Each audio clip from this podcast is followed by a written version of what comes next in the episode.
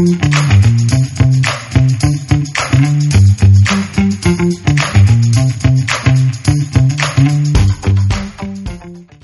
listening to The Running Public.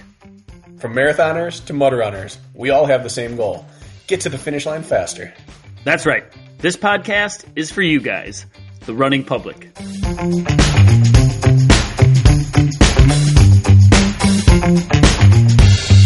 This is the Running Public's Training Tuesday. Training Tuesday is where we talk about training only. One topic, we dive deep, we explore it completely. It's training, it's Tuesday. Training Tuesday. Tuesday, Tuesday, Tuesday. Bracken, do I look a little tired this morning? I don't want to say anything. But you can tell, can't you? Yeah, you wear it on your face, Kirk. You wear it hard. Well, I'm in a new recording area, so maybe it's the lighting. I'm But- you always look great. Thanks. I'll start. I'll tell you why. So, Olympic trials last day was yesterday. Oh, it hit you like it hit me. I already see where this is going. well, and I was highly anticipating the men's 1500 meter finals.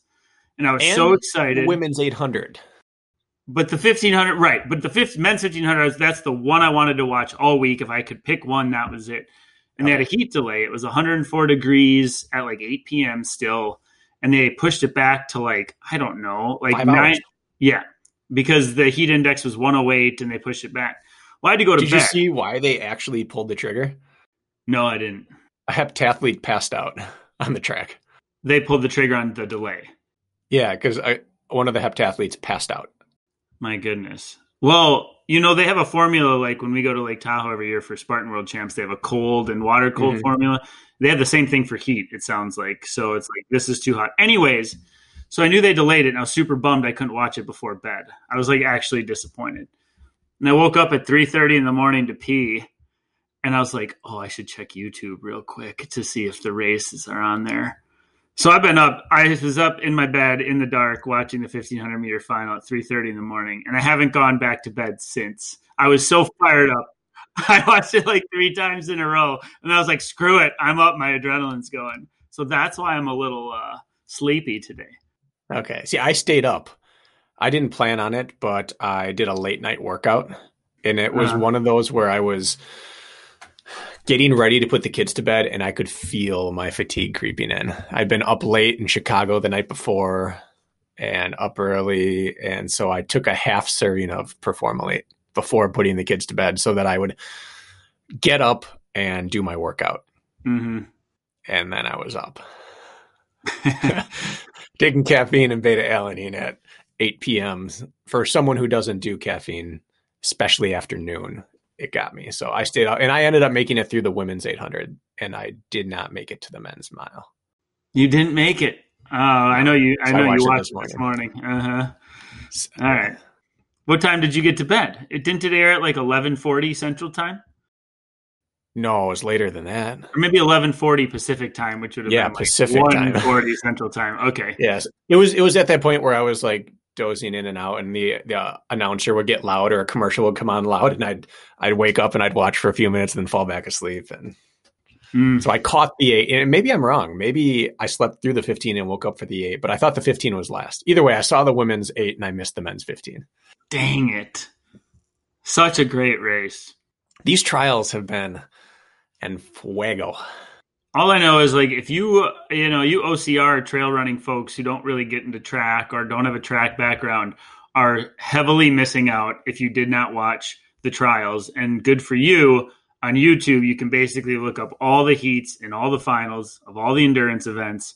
And it was like and it's going to lead into our topic today but like it was strategic racing. Some of them went for it from the gun. There were great finishes I mean, if you're cross training, I don't know. I'm going to go back and rewatch all of it just to keep me busy this next week or two. It's amazing. Yeah, it really, really was. It's just, I think it was, I mean, we probably always say this because every four years it feels fresh and new, but it might have Mhm. been the most competitive trials I've watched because there weren't the big dogs. Like it used to be, you knew Rupp was on the 5K, 10K team. Boom. Mm-hmm. You had Centrowitz, who was kind of uh, the one Yeah. guy who. But he's, there's questions about his fitness. He was kind of like Brazier, where he's the reigning, he's actually the reigning Olympic champion in the 1500, but he hasn't run much fast since then and just started around into shape lately. So there's questions. Uh, it used to be that we had medal favorites at each event and they were going through and it was a race for the third spot. Every spot was open this year. It was crazy. Mm-hmm. And a lot of collegiates made it through, which was super awesome to see. Yeah. And a lot of collegians were that didn't make it were in the mix pushing.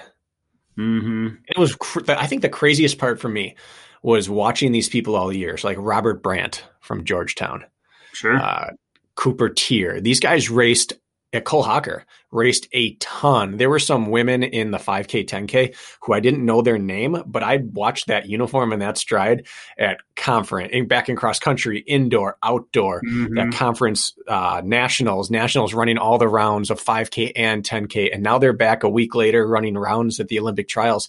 And they weren't just there to take part, they went after it. Yes. When the pace lagged, they were the ones that went to the front and were the sacrificial lambs like, hey, I may not win, but I'm going for it. Some call that inexperience, some call that cojones. But most of those collegiates needed, they hadn't hit the Olympic standard. So they needed the pace to stay honest. Yeah. But it seems like it used to be if you got there out of college, you were happy to be there. This new era, they believe they belong. They think it's like, it's my time now. And they really went for it. I was impressed. Mm-hmm. What was uh, what would you say the most impressive on the endurance side of things? The most impressive standout performance from the 800 meters on up. I think it's tied, and it's both on the female side. Yep, it's definitely on the female side without question. Athing Mu, uh, her 800, 156, winning by a lot. So mm-hmm. I think it's the second fastest American time ever run. I think it was yep. the American the Olympic, Olympic trials record. It is the record, yeah. But there's one more more impressive, I think. The I think 10K. that was my runner up, the 10K. Unbelievable. Emily Sisson in the 10K. She there, there's two terms the track announcers love to say. They love to say winding it up. Oh, they're starting to wind it up. And that mm-hmm. usually means the kick's approaching and they're starting to ramp up for a big final uh, finish. But then they say tightening the screws. Oh, mm-hmm. she's starting to tighten the screws. And that's what Emily did from lap like four on, she tightened the screws every single lap and just ground the pace down and down and down. And then she broke everyone and left. It was Emily, amazing performance uh, Emily Sisson. It was just like one of the like, like that's a woman you got to watch out for. She out strategized and out fitnessed everybody in that field, and that was a deep field in 90, 96 degree heat. Yeah, I, I think at the time it was like 85 and humid because they ended up moving the 10K to the early morning. But it was still humid. But I don't know if you recall back in Atlanta in the Olympic trials, she DNF'd. Mm, a disappointing DNF. Ran with the lead group for a while, experienced some issues, and dropped out. Her first DNF, I think, of her life, and devastated her. Like never been lower and she ran this Olympic trials 10K like it was the morning after dropping out of the Olympics. Like she had just sent just spent 9 months or or longer just thinking about that one failure over and over in every single workout and then she just ran on that. She kept that receipt as you would say. Oh, yeah, it it was it, you were watching someone on a mission. All this babble is to tell you that if you haven't kept up with it or didn't get to watch it live, go watch it. If you if you're like lacking inspiration right now, if you watch this and are not inspired, most every single one of these races, something wrong with you. Like start with the prelims, then go to the semis, then go to the finals of all the events. Follow the storylines. Amazing, amazing. Mm-hmm. There was another piece that impressed me, and uh, that was the pre- the performance of the the previous generation's college studs. Grant Fisher, one of them. Grant Fisher in particular really impressed me because Grant runs like a local legend. Yeah. The other people in the field run like Kenyans and Ethiopians. You know, you have a couple transplanted citizenship athletes, but you have these long, lanky, bouncy guys who look like they're only their toes are ever touching the ground. And then he mm-hmm. sits and he kind of runs like one of us he has great compact form. So does Woody Kincaid. Yeah, Woody Kincaid as well. They run like humans. They run like not humans. like not like demigods. And at one point, they they sat Grant sat in second place the entire 5K, 10K. Right, he's just sitting up there, sitting, sitting, sitting, waiting for the moves to be made. The 5K in particular, and Robert Brandt led for a while. Some other people led, but then the uh, the African train came up in, and they all moved up to the front, and they just looked glorious. And I couldn't help but think if you were Grant or Woody, it would almost feel like this is inevitability. Right. What was I even thinking out here? Look at these because they they just effortlessly moved up and started like Chelimo just started surging when someone clipped him. He looked back, yelled at them, and then dropped like a 62 second lap. It was just so effortless that I thought it would be demoralizing to run behind them. Chelimo. Chelimo got a little diva out there on the track. Yeah, real diva. Uh-huh. I know who those of you who haven't watched any of this don't know what we're talking about, but hopefully piques your interest. Continue. But anyways, Grant Fisher and Woody just sat there. And I, I thought if I were them, it would be really demoralizing to watch how easy those four people that just cruised up five people that cruised ahead of me are making this look. Mm-hmm. And they just hung on and hung on. And then both Woody and Grant kicked all the way up and made the team. But it, it, it, spoke to the confidence they had in their fitness and their experience level to not get caught up by how good the people around them looked because they looked really good. Mm-hmm. They looked great. Yeah. You got to think they make pretty good training partners. Those oh, two. Man. You know what the uh, interesting thing was? Mm. Woody talked after the 10K because he has one of the most dangerous in race kicks. He said, Grant gets me. He gets the better of me I'm, all the time in training. He's always the one out kicking me in training. And come on. Yeah, that sounds like Grant's like the workhorse in training. Well, Grant did that in the 5K. He didn't do it in the 10K, but Grant out kicked him in the 5. Yeah. So sweet. Okay, enough trials talk. Amazing. Should we just jump right in? To what? to the topic of the day, or do yeah, we, we probably should. We okay. probably should. We probably should dive into it. Well, we bring this up for two reasons. One, because we are just massive fans of running, and the Olympic trials are the most exciting time of the year for most nations. The Olympics is awesome, but it's the build up to get there that's actually tougher a lot of times mm, oh, and more exciting. So we loved it. But the second is that race tactics and mentality were on full display throughout the weekend, and you saw everything. You saw from from Emily Sisson going out and just dropping the hammer one mile into a six mile race, just mm-hmm. going after it and saying, "I'm going now." Stick with me if you dare, but this is what it's going to take. And then you saw people just sit, sit, sit, sit, sit, and kick their way through. And some people gun out early. You basically saw every strategy you could possibly see. And what jumped out at us was the people that did well were the people not just physically ready, but mentally ready and adaptable to the different styles of races?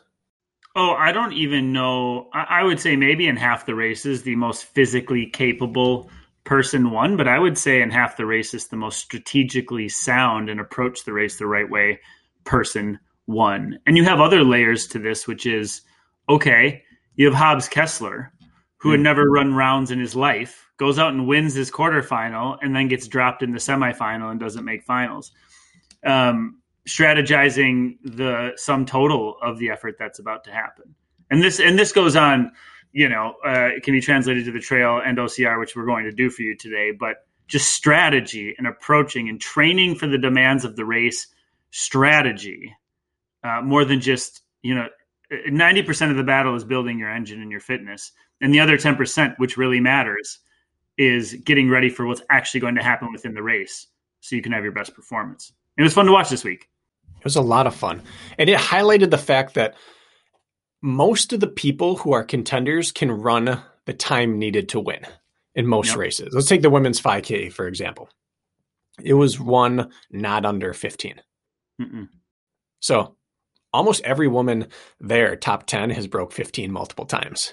They could all run 1530, but most of them got dropped running 1530. Mm-hmm.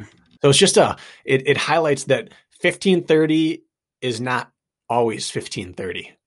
It's how you run 1530 in a 5K for mm-hmm. those women. Where whether I mean going out in a 420 mile or going out in a 520 or going out dead center at like 440, those are three totally different races even if you wind up at the same point and and it takes three different strategies and training styles to be able to handle all three races yeah i think the the most prime example of this in the trial or in the, yeah in the trials is Cole Hocker.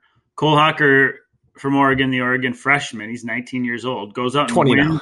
Oh, he's 20. Sorry. Goes out and wins the the U.S. Olympic trials final in the 1500 meters. Yet didn't run the Olympic qualifying standard. There were six guys in the heat who had all run under 335 that should on paper have beat him based on that alone.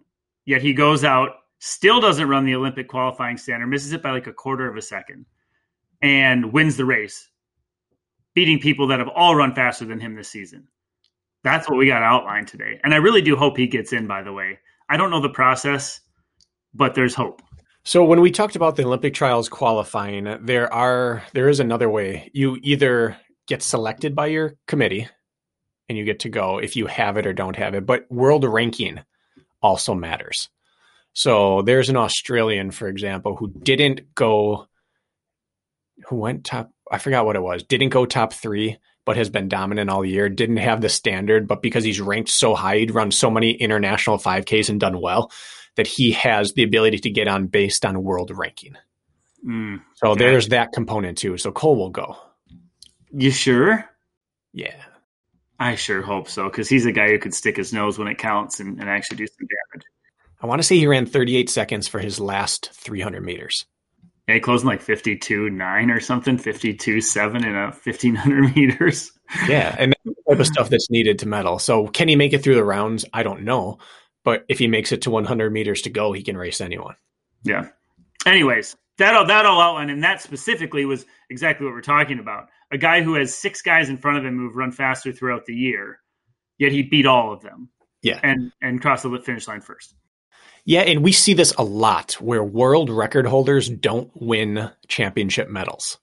Right? and it's because the non-adaptability of their racing style. The the people who generally set world records in distance events are the ones who can maintain the highest possible work rate the longest. hmm But oftentimes it's built at the expense of having a devastating kick or being able to go out really hard and then slow down or start slow and speed up. The the change of gears, all the other little nonsense that trickles into championship races removes the ability to actually run well. It's like uh, match they don't have as many matches to burn because their their one match burns so well. It just Right. burns so hot that they never have to develop their other matches. But if they ever accidentally blow that one out, they can't relight another one. Right? Exactly. Yeah. And and and if we're gonna talk uh, outside of track and field, if we're going to talk trail racing or OCR, I would argue that uh, the strategist uh, has to come out even more so um, Mhm. in some of these races. One, because a lot of times they're longer, and two, there's so many variables that go into it that strategy starts to matter. And so this topic's worth chatting out for sure. And it certainly is top of mind because every single race this week, that thought crossed my mind. Mhm. Yeah. Yep. So where do you want to start with this conversation, Bracken?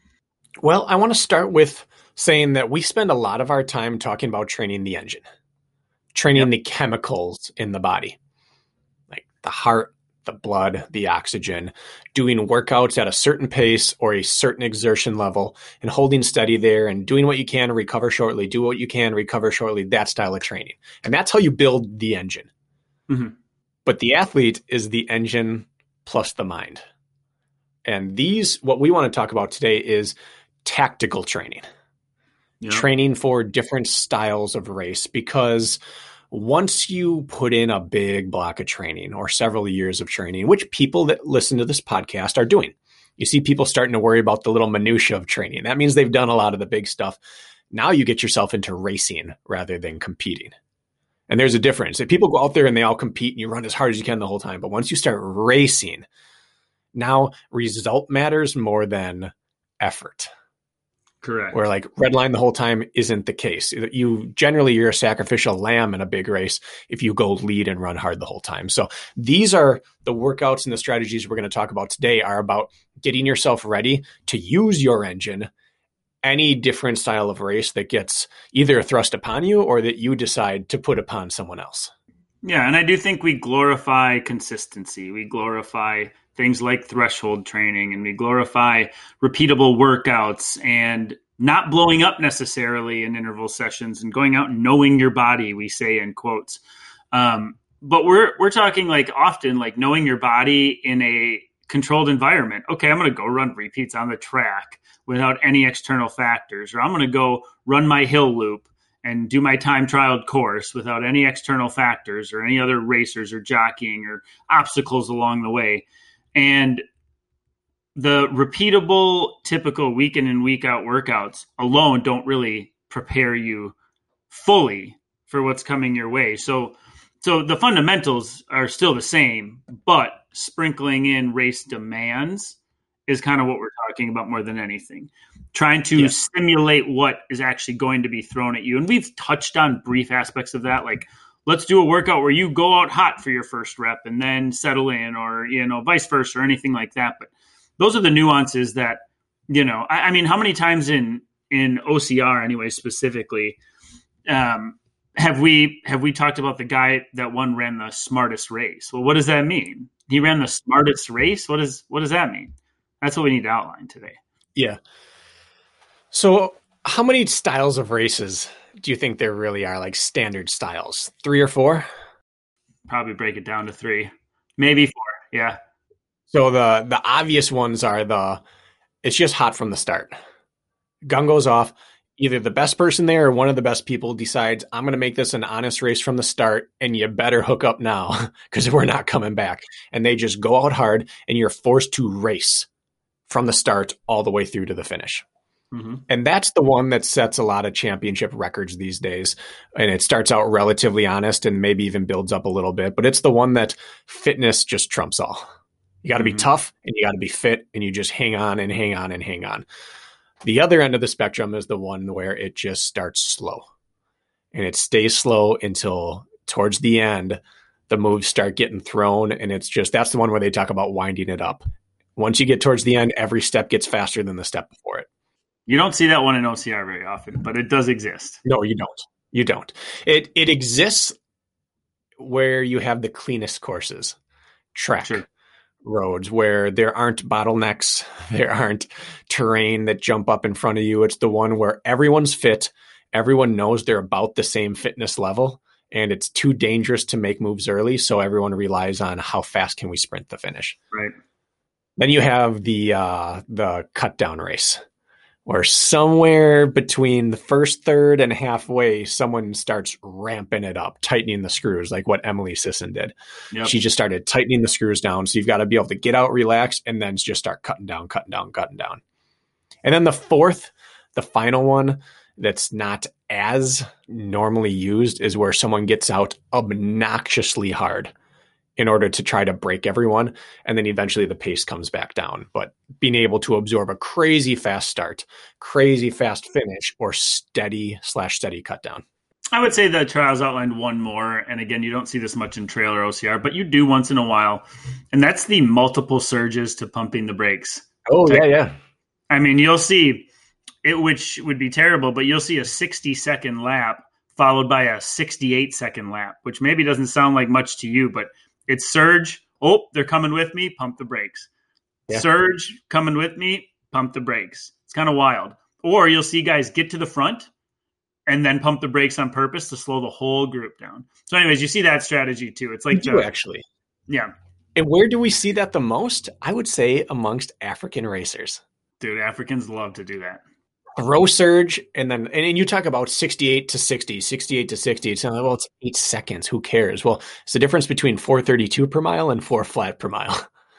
That's massive difference demands on your body. So yeah that the african racers love to do that. They'll look around not like what's going on. Maybe they're starting to get tripped up. But we saw it with chelimo and uh, i don't think hassan mead did it. Um, chelimo definitely did it and mm-hmm. um, I know, I know what instance you're talking about. I can't think of the athlete either. The, the steeplechaser. Oh, I'm blanking on his name. He's with the world class athletic program out of Colorado. Uh, mm-hmm. Surged up a couple times. They get there. Suddenly, the race would start to string out, and then it'd be clumped again, and then string out, and that takes its toll on people too. So yeah, I guess I guess we could have five strategies of races that are out there, and the same person is not necessarily good at them all, but the best people win no matter what happens. So let's talk about what you do in training to be prepared physically and mentally for those styles of races? Well, I think the first and foremost I believe at this point, maybe we're split between OCR listeners and then actual regular runners. But I, I think we need to address because you see it so common in OCR and you see it in the trails and on the track is the going out of the gun, going out of the gates way harder than you're going to sustain the rest of the race. So I think we should break that one down first because we just see it all the time. Mm-hmm. How about we start there? Yeah, you're right. It's probably the most common amongst unseasoned athletes is they tend to go out way too fast and it's common in the trails where position matters because of single track and technical terrain. Correct. The only way to absorb that outside of having the biggest engine in the field is to practice going out really hard in training. Correct. That's it. And it sucks. We should outline a couple of styles of that. Well, I started doing this. I called them my Yatsko workouts. John Yatsko was so fast at the time in OCR. He was one of the fastest trail runners. And Max King was coming to the Warrior Dash World Championship. So we knew that it was going to be hot from the gun. And so I'd start going to the tracker, the cross country course. And my brother was living in town at the time. And we'd say, let's do a classic workout. We were going to go eight by thousand. The first rep was 95% effort. It was almost like a time trial. Mm-hmm. And then I'd get into the workout. So I'd go crazy hard for the first one unsustainable. Give myself short rest and now start clicking into the workout. And the first rep or two after that sucks. Miserable. Yeah. You teach yourself to ignore the warning signs and start trying to click into a pace and allow your your like your pressure levels to start dropping, dropping, dropping while you're still working. So that was one I do. I did eight by thousand, but it was really one by one thousand time trial, seven by thousand with short rest. And why don't you give me an example in time difference so people understand maybe what that would look like between your first rep and then your next seven. I was trying to run 310 per thousand for for all of them between 3 and 310 i didn't want to be slower than 310 didn't want to be faster well I, I, would have accepted faster than three minutes but i knew it wasn't acceptable and i'd run like 254 253 for the first thousand say 10 seconds ish or more faster yeah closer to 15 or so yeah or okay. another workout i did i did um three by mile, but I started with a one mile time trial. Not all out time trial, but I think I ran like four four thirty nine or four forty, rest two minutes, maybe three, and then tried to run five tens for the next three. Yeah. There's another uh, style that I really enjoy. We did a bit of this in college. We did both ends, and we'll we'll talk about training for the fast finish and kicking home too later. But um, the style where you you go out hard in the middle of a rep mm. and then settle in. So, for example, if you're going to do mile repeats, you go through the quarter. Let's say for us, let's just say you go through the quarter in 68 to 70, and then you try to settle back into like your five five ten pace. So you're going out like you're only running a quarter, but then you hang on for the duration of the rep. Give yourself a little more recovery in between each rep but you're actually breaking a single rep up into segments and allowing yourself to go out hard and then settle in, as we call it, but settle in with a very purposeful pace, not a settle in as like I'm already dying home. So starting the rep hot, but then continuing through. That's also a really nice strategy. Forces you to work when you know you've gone out over your head. And it, and even yeah. if anything else, getting comfortable with that feeling is as important as whatever physiological benefits that could, that's going to have, if any, than if you were to just do a traditional workout. But if you can recognize the feeling, then you can embrace it and use it in a race. So I like that one too. Yeah, and and you highlighted the key, which is settling in mentally while physically working hard. Yes, where like you don't go from fifth gear down to second gear. You go from fifth to fourth, and you slowly try to bring that your breathing and heart rate down to meet your effort level without panicking. Because in a race, you can't go out hot and then say, "Oh, I've hit my limit. I got to drop back to eight minute pace for a little bit and let it go." It's like, no, I've got to drop back ten seconds per mile and not let everyone around me know I'm dying, and Correct. slowly recover while still covering ground. Yeah, and another example of that would be um, you know, I love this like three by three by 400 or four by 4 mm-hmm. by 400 workout where they're broken into sets of three or four with bigger breaks in between the sets. And that first effort in each set is like not all out, of course, but like just a notch below that. And so you go out way too hot in your first of four reps in that set. and then you kind of hang on for the next three, get a big break, do that same thing all over again. Go out way too hot in the first rep, and then settle in for the next three, and you repeat that cycle. And that one really kind of trains you well, well too. Yeah, that's kind of it for going out hot. I think, other than if you wanted a pure OCR or or trail example, we used to do one. You and I way back at our beginning, we do our fast start dog loop. Mm-hmm. Fast start, fast finish. But yeah, yeah. Yeah. We had fast start, we had fast finish, and then we had fast start, fast finish dog loop. But the dog loop's the one where you're running back and forth, alternating runs and hard carries. It's just an OCR simulator. But we used to start with a mile or a two mile, essentially time trial into a 40 minute dog loop where you had to blow yourself out and then do race specific work after you've already gone extremely anaerobic. Yeah.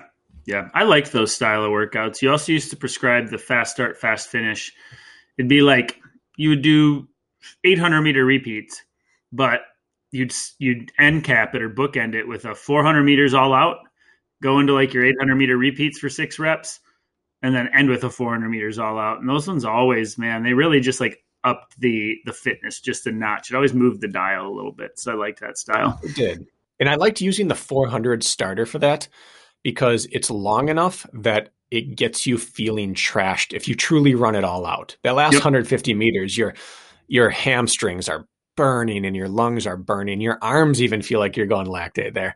But it's not damaging. You can go back and do your workout, but because you've used so much in your legs already, you have the fatigue level of having done something longer and slower. Yep. Yeah. I like that one a lot. I haven't done that one in a long time, and I probably should bring her back. Yeah, me either. But I did like it. I remember dreading it enough. When I dread something, it usually means it's uh, purposeful and it works. So yes. You want to build into the the surging style now? I do. Okay.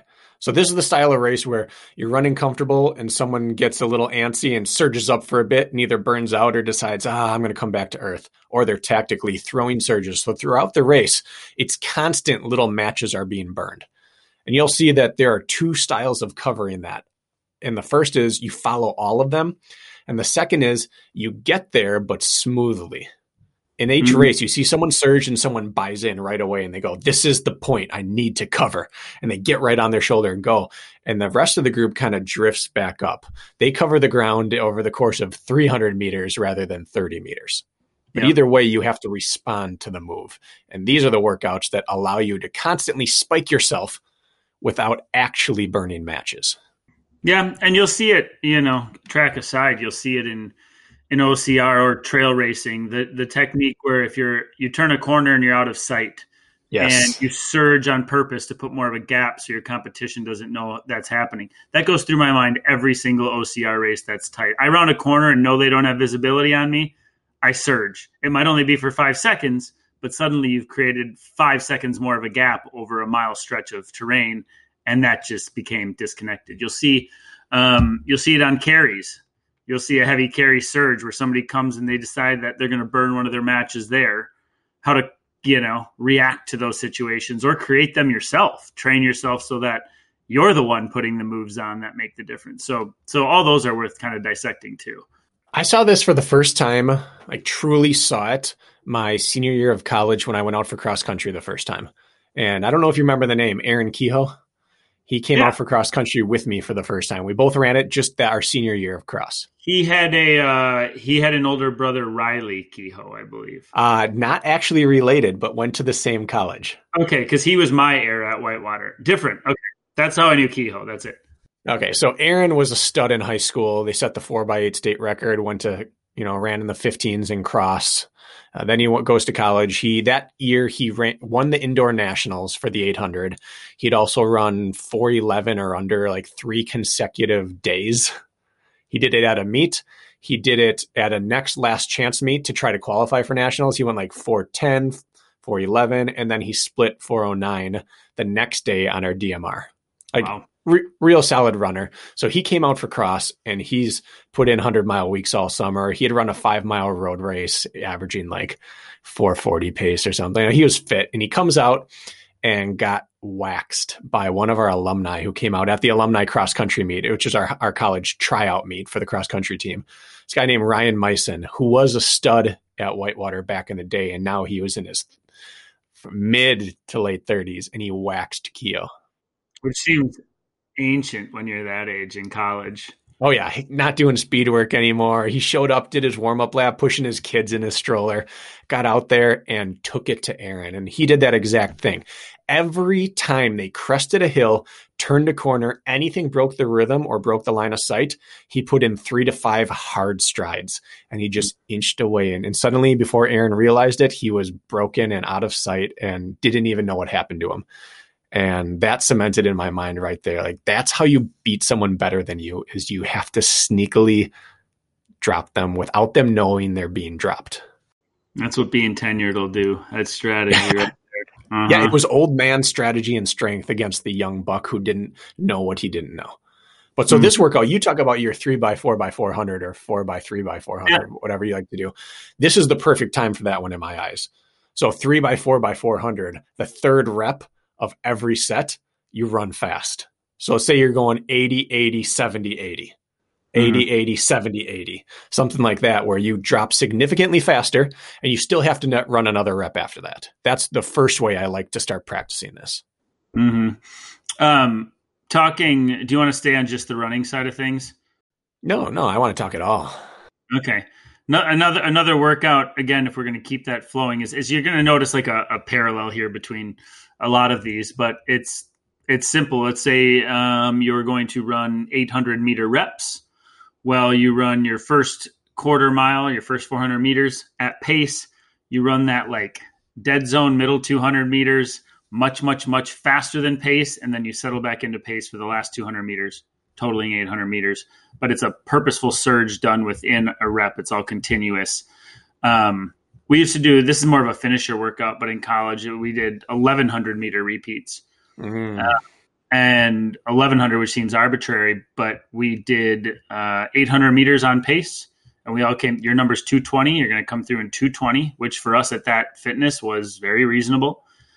And then you're kicking home as if you were racing the last 300 meters um, to train us to kick out from that far. And all we timed was the 300 meters. When you were done, you, what was on paper was only your 300 meters. Granted that you're going to hit your 220 800. So little things like that, like speed play along the way, make a big difference. And again, like I said it already once, but what this comes down to more than anything is your body's awareness of that feeling and not panicking or not giving in, trusting. We always talk about this all the time, Bracken, with like if you're well trained in transition work on OCR, you get off of a carry or a tough obstacle and you feel like you're going to blow up, but you run hard anyway because you trust your fitness because you felt it before and you know you can sustain it without blowing up. It's sort of the same thing with all these styles is like as long as you felt it a few times before, then at least you can sit in it better. And so that's what it's about. Yeah. That's exactly it. We did one in college that I really disliked but liked at the same time. It was basically interval work. We'd have we we do six and then build up to ten by thousand over the course of a couple of weeks in fall. But our coach would have a whistle, and at some point during the rep, he was going to blow it, and you were going to move from running your 10k pace down to 3k pace, and it was oh. effort based. But you didn't know long, how long he was going to go for before he blew it again.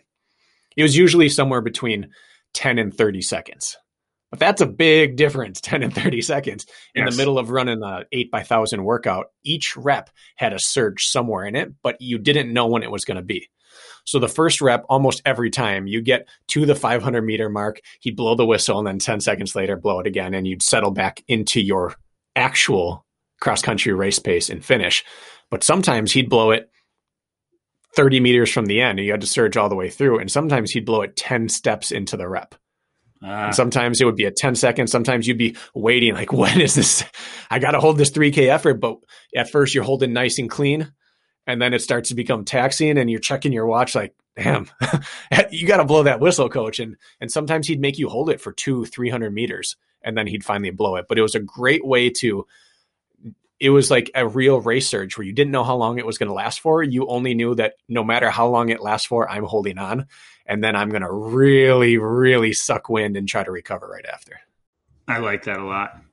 And you could do that, which you could set a random interval beeper on your watch or on an app. You probably have to find an app for it. You have to have somebody else set it for you without you knowing, and then and then go into it. We also had our cone intervals. It was actually a fartlek. We it, it, was more like a fartlek, but we'd run a, a threshold run, and one cone section was easy, and one cone section was hard. And that sure. was our only instruction. So it was like a, a big square in this grass field we had. And there was a short, like 40 meter section that with two cones in it. And that was the easy section. And then there was like a 150 meter section that was hard. And then probably 500 meters with the others. So it was like tempo, hard, tempo, 30 meters rest. And we would just go but he didn't tell us how long the the fartlek session was going to be. You just knew you have to stay on the hards in the in the tempo and the easy until the workout was done. Okay. And then when you can set up yourself, you could set up cones. And whenever I hit this telephone pole, I'm surging until the end of the block, and then I'm looping back around. But those mid set surges, that's staying power workout. Mm-hmm. And and if we're talking um, OCR specifically, then I like to look at you know there's versions of compromise running which I think can apply to this scenario, but a lot of like the carry in or carry out workouts where um, I, I don't know. I would say that our sport is a sport of surges.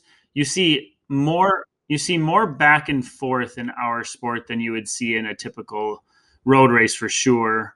Maybe most track races, I would say, but you see a lot of shifts in positioning.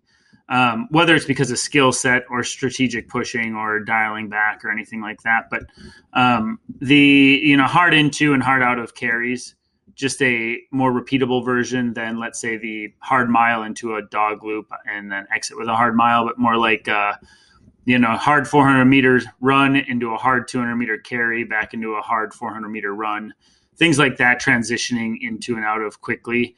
Um, make a big difference because everybody's tendency in general, I would say, especially if you're new to the sport, is to like gather yourself after you do something taxing and then try to work your way back up into pace. And then suddenly somebody more tenured has gapped you by 10 seconds and it's tough to make that time up. So um, workout styles like that you know is that working your engine or your system or your chemicals or physiologically more than if you just went out and actually ran 800 meter repeats or 1000 meter repeats maybe not but it's getting you ready for the race demands and so that's why that's that one's important too i like that style i agree and and you're right. I think OCR has more matches burnt and more surges than any other sport. But I think the other place where this surging ability really plays off is trail running. And specifically uphill work. And so one of my favorite ways to do surge workouts are on my my hill rep days. Okay. Where I mean my two biggest styles on one is cresting. So let's say you have a quarter mile hill, your last 50 meters of the hill you're changing gears and attacking the hill, cresting it. And only after you've crested for another 50 meters of fast running do you settle back into your sustainability. And the other kind is if you have a really long hill to pick out like a middle surge and a top surge. You're mm-hmm. working, you surge a 20 meter section of the hill, get back to your work, and then surge to the top. And those are the things that crack people during races. Yeah. Uphill surging is costly, but it might be the single most effective surge type of all running I believe. Well, and uh, and a surge uphill mentally a lot of times when you're trailing somebody, you think they are closer than they are. They're only 20 meters ahead. That's what is that? Three seconds on flat terrain? Well, now it's 15 seconds because you're going uphill slowly. And those surges, suddenly somebody thinks they're still in the game behind you without even realizing it. By the time you crest that hill and start that descent, now you're 150 meters ahead of them and there's yes. no turning back. And so, like that uphill surge is deceivingly impactful because the person behind that person who's surging has a false sense of security. And you can't always do something about it because you're working as hard as you can, but uh, very, very effective for sure. This skill pairs well with downhill because if you've really worked your ability to run fast downhill while lowering your heart rate and recovering, you can actually dip into your tank a little bit uphill, knowing I can't surge any more than he can, but I trust my downhill to repair me. And so mm-hmm. you can make two surges up this hill, and then suddenly you're cresting the top, and he's not as close to you as he thought he was, and you're paying for it, but he's panicking. but you're rejuvenating yourself and getting your heart rate back down the hill because you've spent your time working on those downhills like we talked about in the how to run downhills episode. So that mm-hmm. these a lot of these skills have to chain together. You can't just decide to surge if you don't have your engine. And you can't just surge an uphill if you can't run efficiently downhill. But once you have one, it kind of unlocks that door to do the other. It's a good point with strategy, actually, especially knowing the course and the elevation profiles. If you feel like you have um, that arrow in your quiver uh, of being a decent descender, like surging the last few minutes of an uphill when you know you're going to crest the ascent and you know that you can still run effective while suffering and then recover on a subsequent descent. Um, I mean, that comes right down. That is race strategy. And that's, yeah.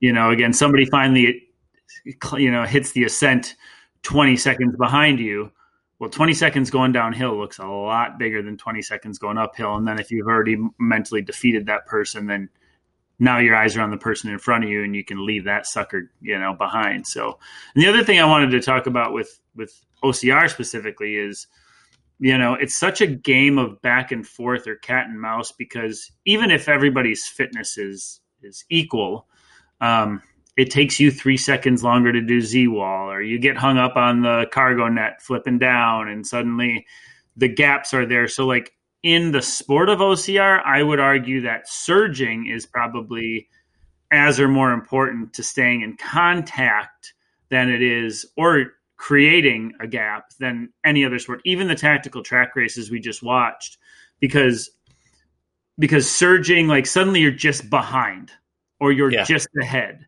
and some and you realize I just got an advantage and I didn't even intend to, or I'm at a deficit and I didn't even intend to. It's not like I wasn't trying as hard. I just wasn't as efficient going through this skill. And so the surging, like preparing yourself to surge, um, for that scenario alone is super important. And what could that look like? That could look like going out for your threshold or your tempo run of six miles and choosing to put in like I'm going to go run 545 pace today and that's what I want to run but every 3 minutes I'm going to try to ratchet down quickly to 515 pace and for just maybe 100 meters and then settle back into 545 like things like that um, I just see paying off big time on on course because of that reason yeah it's almost like cardiovascular durability where there's some people that can handle a really high level but if they spike they're done and it's being able to handle little blips on your on your radar without it tipping you over.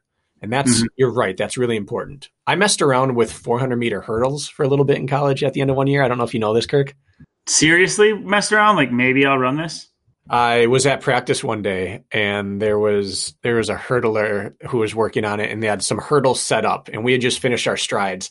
And to mess with my coach, I pretended like I was doing a stride not knowing the hurdles were right in front of me. Because you see it all the time on the track. People run into a hurdle and have a terrible crash at practice. Because you got hurdlers like hurdling both ways down the lanes. It's a nightmare sometimes. Yeah, yeah, yeah. And I hurdled it at the last second. He was like, oh oh, oh, oh. and then I came back and I thought he was going to chew me out. He goes, let me see you do that again. I was like, oh, what do we get into here? And two weeks later, I was running the 400 meter hurdles at a race, trying to hit a qualifying time for nationals. Oh, I didn't know you actually raced it. Yeah, I ran three 400 meter hurdle races. Did they suck as much as I imagined them to? The last 60 meters of the 400 hurdles feels like the last 120, 200 meters of an 800. It's the exact same race.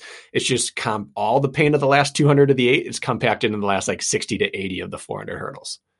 Because mm. you're trying to jump at your most fatigued. But I, I went like 58, 57, 56, and then I ran another 56 and I didn't improve. So I, I, never ended up getting below like 56 seconds or something like that.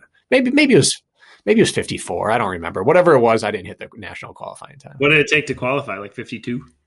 I thought it was like 52 9 or fi- maybe, no, no, maybe it was like 53 9. I ran like 54 6. I don't know what it was.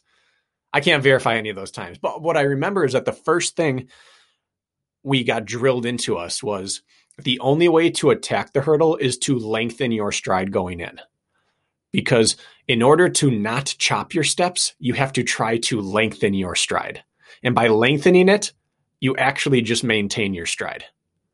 Sure. And then later on, I tried a steeplechase as a bet against someone, and the steeplechase coach said the same thing. Like, the only way to avoid chopping your steps is to try to step doubly long, and that'll like build up a gap. So when your mind shortens your steps, you really just shorten back down to what you should be running, anyways. So you have to intentionally stride out in order to not slow down going into the barriers. And I feel like that's OCR in a nutshell. And Mhm. that's trail running in a nutshell. When you come down a descent and there's a rocky section or a creek that you're going to have to leap or something, everyone goes pitter patter, pitter patter, pitter patter, and they break and then they jump. Where in OCR, you see people slow, slow, slow, slow, slow into things. And so it's actually accelerating into an obstacle just to avoid decelerating. And those are tiny little spikes that once you get good at them, don't cost you anything and gain you those seconds. Yeah, but if you're doing it in a race for the first time without practicing it, you're going to slowly have that piano come on your back and Yeah. And that's why you got to practice it. uh-huh. But those are easy workouts. They really are. I did it the other day with a tempo run. I did at 15, 10, 10, 5 long run you like, but I did it as an OCR tempo. How so? I did 15, 10, 5 at a local park and they have like seven baseball diamonds and I went over each fence throughout it. So my goal was to keep at my threshold pace as long as possible, accelerate in, quick get over the fence and accelerate to the next one. So I had 14 fences per rep. But you had I had to try to have like if you looked at my pace, I wanted you not to see any blips. So it's accelerate in and out in order to not have a deceleration. So that same kind of logic can happen and it's really easy to train. Now I want to go back and look at your Strava, see if there's little blips in there. I'm sure there's little blips, but I didn't want it to be like nosedives. Yeah, I, I like that. Um, what else do we want to talk about with the surges? Anything else come to mind? I mean, tactically, if we're just gonna if we're just gonna give you the pointers there, other than the workouts, it is like anytime there's a, a sharp break or, or change in the terrain, time to surge. Anytime you make a turn, whether you're visible or not, going back to your cross country example of the uh, the alumni going out and kicking butt, like any break in rhythm is your opportunity Yeah. to surge, and it's it's death by a thousand cuts. If you're the one trying to break somebody, all those things add up. We talk about it all the time. Yes, your underlying fitness and your engine is still going to lead the way with all of this, but strategically, like once a man or woman is broken in a race and they feel like you are out of sight or you're just too far away to catch, like even though their fitness might be better than yours, and you see it happen, you've already won that match, and that's that's important. So corners, any places in the woods where nobody, you know, no eyes are on you, or when you're chasing somebody and your eyes aren't on them, they may be thinking the same thing. So it's your time to surge to match a surge that you think they might be putting in as well. It's a good way to reel people in. I think about that now too. Your analogy of death by a thousand cuts is is the important part here. These aren't surges designed to break someone in one single surge. Correct. It's designed to steal seconds. I'm stealing a second here. I'm going to steal a second there. I'm going to steal a second. And you understand that they're going to get right back up to you each time. But it's going to start costing them. And eventually it might take a little longer to catch back up on each surge. And then eventually, suddenly, they might not be catching up anymore. And then you throw a double surge and they're gone. But it's not, it's not one of the moves you make to break away. It's the move you make in order to break away later. It's the long game. It's not a, it's not in the moment. I accelerate past. I've got all your energy and I'm gone. It's I want you to accelerate back up. Like if you do it correctly, they don't notice that you're making a move. They think they did something wrong and they quick correct and they catch back up. You shouldn't look like you're doing anything crazy. They should feel like they're doing something wrong. So they start overworking. It's 2nd Mhm. half, it comes back to pay. Yeah. The only time really like the one big move where like, hey, I am I am all in now. I mean, you'll see them once in a while, don't get me wrong, earlier mid race, but it's usually when you're like, I got like five minutes left in this race and it's time to create a gap that I intend to keep. But mid race, I think that's where a lot of those that's one thing that I wish got a little more highlighted on any of the coverage of of our sport is those little nuances that you never see back in the woods or where the camera people aren't and all of those things those little that chess match that goes on that the top end elites are always playing that you never really get to see. Those are the fun ones and they're full of surges. There's one race that was highlighted in a in a coverage that you can watch this? And are you thinking of the same one I'm thinking of, where you watched a master class of strategy? I don't know. I don't know. Which one are you thinking of? When Atkins won Jacksonville two years ago. Oh, I wasn't thinking that off the top of my head, but I do okay. agree with that. It's the only race that had enough coverage the whole time that you got to watch him play in and out of everything and see these little like yo-yos happen where in the beginning he surged ahead and VJ and Kempson like panic caught up too quick and they caught him and passed him. And then he did it again and then they caught him and passed him. And They did it again and then they just caught him and stayed. And they did it again and then they didn't quite catch him. And then by the end he's running free. His uh, I don't know if you remember his bat last big surge was into the bucket carry. He all out sprinted in the last 20 meters to get in front of, I believe, Kempson. Yep. To cut him off because the bucket carry was narrow, and he knew, hey, if I get in front of him, no way he's going to get around me. And if I stay behind him, I'm going to get blocked and won't be able to use my carry ability. So I remember even down to that point, a strategic surge like that into a carry where he knew it was bottlenecked. Um, that was a he was moving some chess pieces that day. He was. And Kempson said afterwards, I surged I think it was going into or out of the spear. He said I caught him and he just went right with me. And that was like the turning point of the energy of the race where I was catching him and surging past him. And now I surged to catch him. He went right with me and I started hurting. And then he moved away into the bucket or whatever it was. And mm-hmm. that was the death by six or seven cuts that day. They yeah. overreacted to the first two cuts, and then they couldn't react to the sixth and 7th mm-hmm. Anything else surges? No, I, I, like it, and and this is one you can be creative with. You can do a million self created workouts with surges. It's just anything where you work extra hard for a, a blip in the middle of a rep or a workout. Yeah, but I think the key there is like when we're talking about changing gears, you know, you could do like a fartlek style, like I'm going to go you know, I'm going to surge for 30 seconds every minute, but my minute is easy in between those surges. And yeah. maybe that changes, it teaches you to shift gears, but it's talking about shifting gears when you're already working hard. Yeah. It's from hard to extra hard. Hard to overextending yourself slightly, not like hard to easy fartlek style, which uh, meaning like hard and then easy. It means like hard and then too hard and then back to hard. Yeah. Like those styles, I think, just to clarify. You know, my favorite one is, and it's it's probably the least one of these is that 30-30 advanced version sure. uphill. And you and I did that at uh, Granite Peak that one day, where it's 30 seconds at threshold, 30 seconds above threshold, repeated. So you recover down to basically your race effort that you're going to use in a longer race, since most trail races aren't under an hour. Right. You're running trail, you're running race effort, and then you surge above it. But it's equal time 30, 30, 30, 30. And you can't keep it for long. But Albon uses that one. Lindsay talked about using that one. She got it from Ryan, who got it from John. A lot of people like using those 30, 30 uphill surges. Mm-hmm. We followed that workout up. It was about seven minutes to the top. And as soon as we oh. hit the top, we turned right around at all out race effort to the bottom. That was a brutal one. And that smoked us. That set the tone for the whole rest of the day. That sure did. Yeah, that was sort of like a front end loaded quality long run where we uh, smoked ourselves and then still had two hours left. Yeah, and those are those big days. We talk about swinging the hammer hard. That was swung, and we didn't do anything for a while after. Yeah, I worked though. Um, moving up from surges. Yeah, so now I'd, I'd say this is the tightening the screw style workout where the the race cuts down. It gets tougher and tougher and tougher. And this is the one that Hunter McIntyre loves. He does a lot of his interval work like this. He does a lot of 800 meter, like six to eight by 800, where each one gets progressively faster. And there's not really a whole lot you have to say about this other than you start at an acceptably fast pace and you get faster throughout the workout.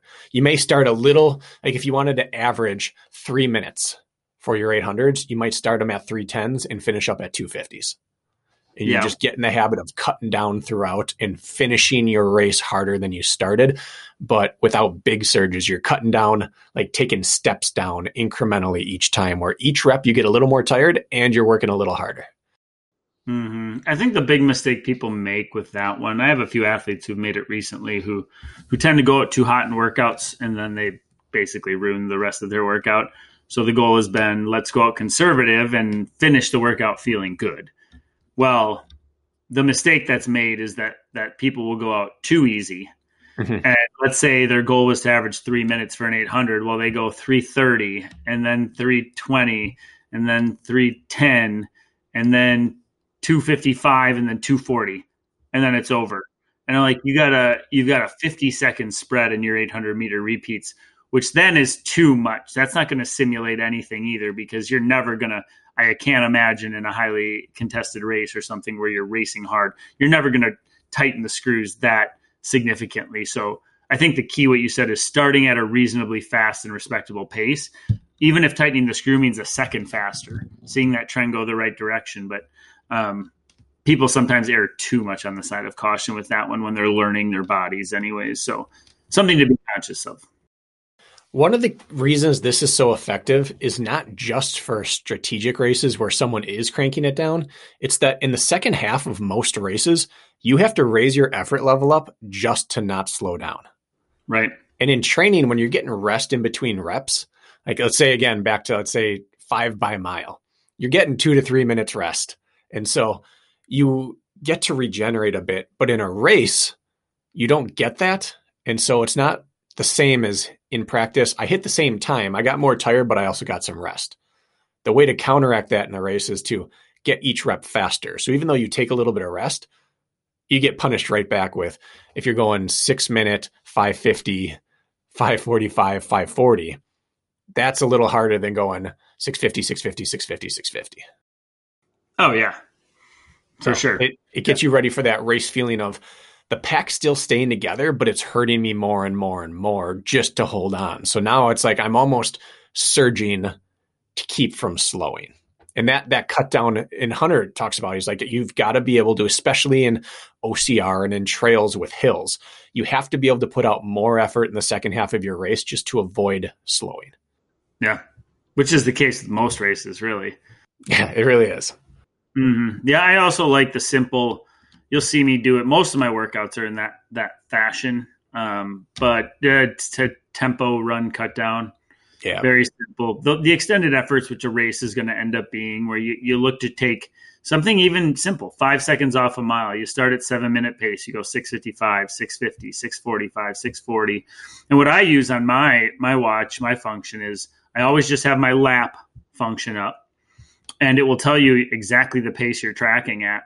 If you look back at some of my tempo cut downs, I mean, they make beautiful graphs because I have it up and I know exactly where. And if I'm a little fast, I'll slow down a little bit. And if I'm a little slow, I'll speed up a little bit. And I just click them and click them. And pretty soon, uh, you've taken 20 seconds off your mile pace over a course of a few miles, and it's done completely strategically. And if, if you can do that and have control over your effort and body while doing that, um, it's a pretty powerful thing. So playing around with that stuff is is important, and using that lap function on your watch displayed instead of the total time.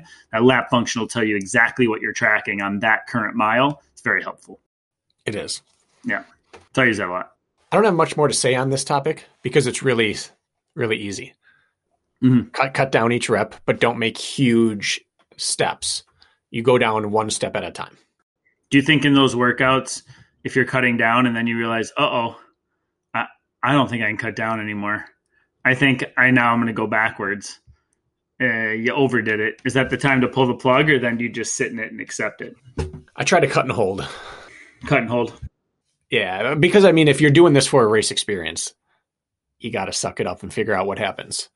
Yeah, that's And true. That's that's why you test it out rather than on race day, and then the next time you dial it in a little better and you cut down a little bit more responsibly. But yeah, I, I cut and hold. I think I think you sometimes just have to to take your medicine, and that's one of those days I like to take the. me- I don't like to, but I try to force myself to take that medicine that I that I earned. Yeah, that's fair. All right, last one really is is the fast finish. Yeah, We don't see it in OCR a lot, but you see it constantly in track, road, and a little less in trail races. But it's still there where people are racing together until they're not. yeah, yeah. Because the pack's powerful. You want to stay packed up as long as possible in order to run well. But at some point, it switches from we're trying to run well to we're trying to bury each other. And that is really two components, right? It's fitness and speed, and it's toughness. Mm-hmm. Guts. Guts, guts, guts. And it has to part of it's innate and part of it has to be learned where you're there's there comes a point in each race where you can't run that stride any longer but you still can accelerate it doesn't make any sense but like i'm going to crack or i got to take off yeah. and you don't know that second option exists until you've tried it and that's where those workouts you talked about that 1100 meter workout where you do 800 at race pace 300 to the well mm-hmm. and then mm-hmm. do it again and then do it again. Those workouts teach you to close it down. What do you think about um, just like in general kicking home on uh, any any workout, all out sprinting your last hundred meters of your quarter mile repeats or any of that, like racing yourself to the on the last rep of every every workout. How do you feel about that? That's you know the the responsible mind in me says don't use it in workouts. And the emotional side to me says like sometimes you got to keep that Mustang a little bit wild. Mm-hmm. You don't want to you don't want to turn it into a stable horse too soon. You want it to be able to do both. And sometimes you got to let it rip. So I think having a session where I'm hitting my splits today, but having a session where today is a skill day and it's a grit day and we're ripping it up to finish. Got to yeah. have them in there. Otherwise, like if you don't use it, you lose it. Right. But you have to have, I mean, you have to have the biomechanical efficiency and the turnover to run fast, like to, to have, be familiar with that sort of running. But in a race, you're only hitting it already when you don't even think you have more to give, and suddenly yeah. you hit a pace that you didn't even know you were capable of. So, like, I, I would say training that stimulus in an already fatigued state is super, super important. I mean, strides after a run are going to help you again with fluidity, but it's not going to simulate when you already have lactate buildup over your eyeballs and somehow you're still able to kick. Yeah. So argue, I would argue that once in a while doing that, once in a while on even like a tempo run or something, I will kick home the last quarter mile like unnecessarily race effort all out pretend somebody's on my shoulder and it may have been a very controlled effort up to that point um, so i don't know i think sometimes that can help it is, and it, it's not about who's the fastest at the end of the race. It's who's fastest in their current state. And Correct. part of that again is biomechanics and fitness and toughness, but part of it is having been there before and knowing how to keep your stride in line when you're smoked you see a lot of people with pretty running form and they get really tired and they try to sprint and it's all gooble gobble. it's just all over the place. And there is a actual skill to keeping your arms pumping front back and keeping your chest from starting to get pushed back over your butt and and really arching back and your feet starting to flick forward and knees starting to bow out. Like there are telltale signs of kicking poorly, and there are people that pull their sprint form together when they kick. Yeah. And that's by practice. Hmm. I will argue that um, in that regard, I think short, spicy hill reps can be one of these secret secret sauces mm. to that. Like a um, if you have a scenario in which you can run flat for, let's say, I'm going to run a 400 meter ish rep, but the last 100 meters of that is up a hill, a steep hill, and then you stop, recover down, all of that, forcing yourself to do something like that um, I think is like a little bit. I've played around with that, and we've done some workouts flat to climb with some descending, but but that that hill running when you're fatigued is speed work in disguise. And if you can dig into that after running flat or tired, sometimes that can be a good way to simulate like a I have to give extra effort towards the end of this rep because the terrain requires it, and that's a way of kind of tricking your your body as well. I like that a lot. I I also think that sometimes we get confused on what closing down a race looks like because we watch these pro races and the college races, and because everyone's so evenly matched, there's 12 people together with 150 meters to go, and right. someone pulls away and wins by a ton, but it's really only you know 15 hundredths of a second but it's it, uh, the gap appears big because everything else is so close but in reality most races are decided 800 meters from the finish line rather than 80 meters from the finish line in the real world with with mortals because someone cracks before then. And so the the second style of training for this are the fast finish workouts. You know, sprinting at the end of a race is great if you're still together, but most of the time you can drop or get dropped before you even get to the final finishing straight. And that's where those fast finish workouts are huge. You know, we talked about the dog loop where you work for 40 minutes hard and then finish with a hard two mile or a hard mile. That's the kind of stuff you can't fake. When you can start going from a mile out or from 800 meters out, most people they crack at that point and you don't even have to worry about luck of the draw and a kick at the end of it. Yeah. Yeah. And you uh and you employed those um within like a fast start as well to simulate both ends, which I really liked. It's like let's go out too hot, kind of it's going to suck the middle part of this workout and then let's finish hard. And that that workout requires quite a bit of grit if you ask me like to stay mentally engaged. And what does a, a race require? Well, a good bit of grit and staying mentally engaged. So and even if you train yourself, even if you do, you you drop the hammer on every single time you go do a last rep. I'm thinking your body might just start adjusting to the fact that hey, I know the end is near, and it's the mm-hmm. body does what it is told, and the body has been told to kick home, and I'm going to kick home. So I think that one's pretty applicable to no matter what race type you're doing. I really like doing threshold finishers too. Okay. It doesn't seem like a fast finish. Let's say you're doing an OCR workout. Let's say OCR 400s, three rounds of 400 meter with reps in between. You get to the end, you're pretty smoked. Now you got to go do a 10 minute tempo right after. Not mm. crazy fast, but to be able to sit back in hurt when you're already fatigued, if you can do that and mentally get up for those workouts, you can kick from two miles out in a race or 10 minutes. You right. can get to 10 minutes to go and be like, mile and a quarter, mile and a half left. I know I can tighten it from here. And so again, it's not necessarily a speed finish, but it's a hard finish. Right, right. And they're not super yeah. damaging. One 10 minute rep at the end of a workout, and you're not crazy anaerobic in it, it's not going to set your recovery back anymore, but it's a game changer in terms of what you can do with one mile to go on the on the clock.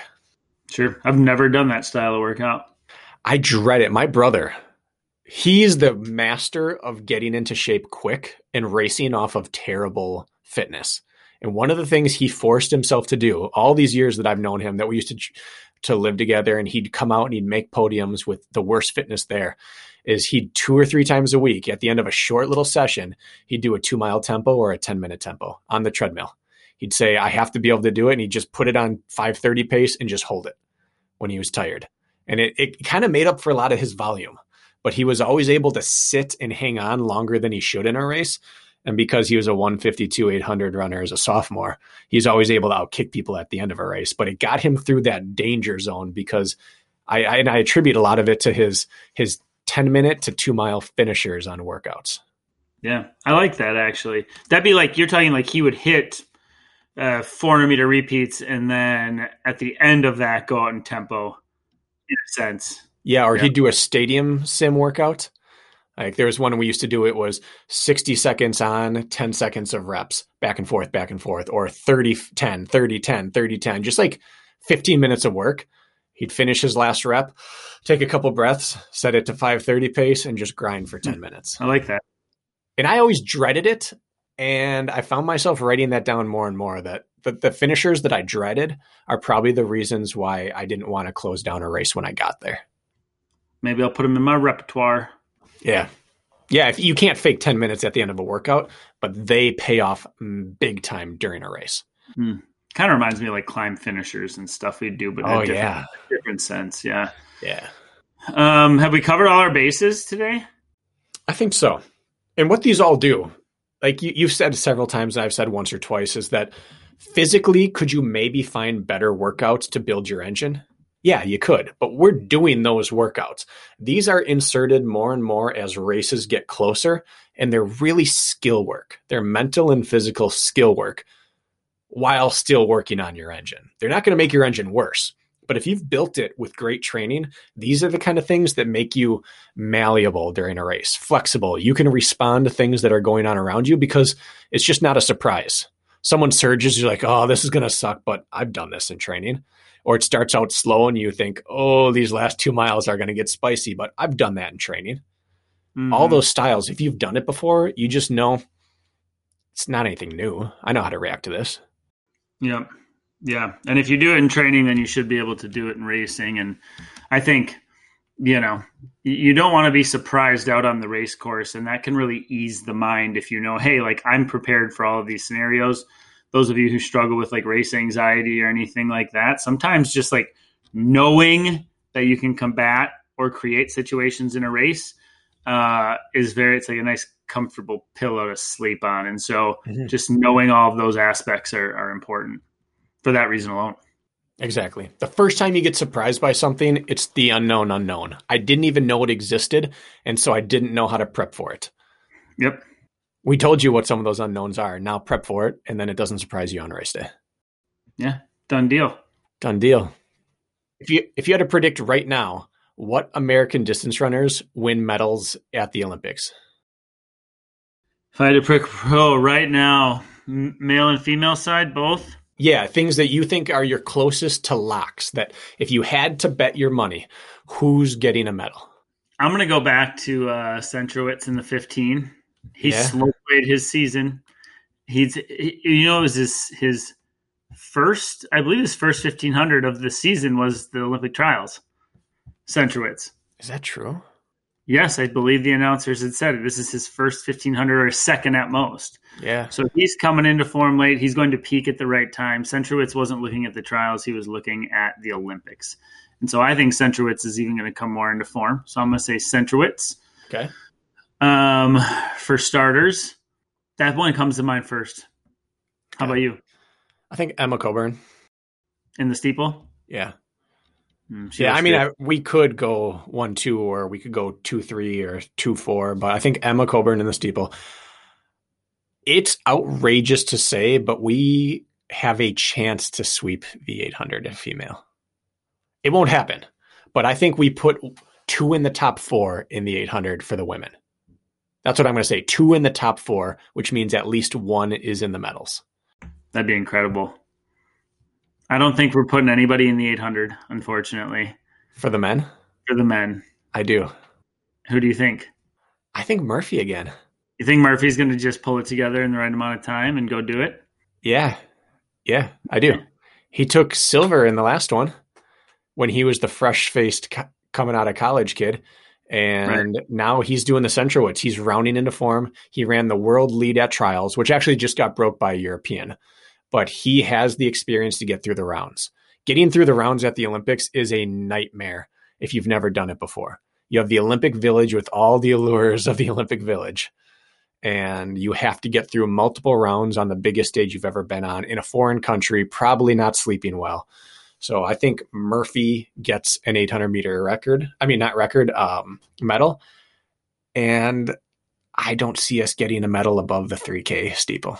5K, 10K. I just don't see it happening or marathon. Me either. Uh, we have great kickers, but the problem is, is that I believe the Africans are going to run the legs out of our kickers, and and they're going to be too far out of the game to kick home. If for some reason they sneak through to the finals, and if for some reason it's a slow and tactical final, and it stays that way long enough, I think that's our only chance in the five and 10K, both male and female sides. And even then, I think we're talking about the difference in closing in 54 and the cl- closing in 51. God. I, I, I would love it. It would nothing would make me happier as a U.S. based distance runner and, and running fan to, to, see it, but we're still not there. I think the exception is Galen Rupp in the marathon. Part of me just feels he pulls it off again. Yeah, uh, well, Galen Rupp wasn't supposed to podium in the ten thousand. How many years ago, or five thousand? What was it? The or the marathon last cycle.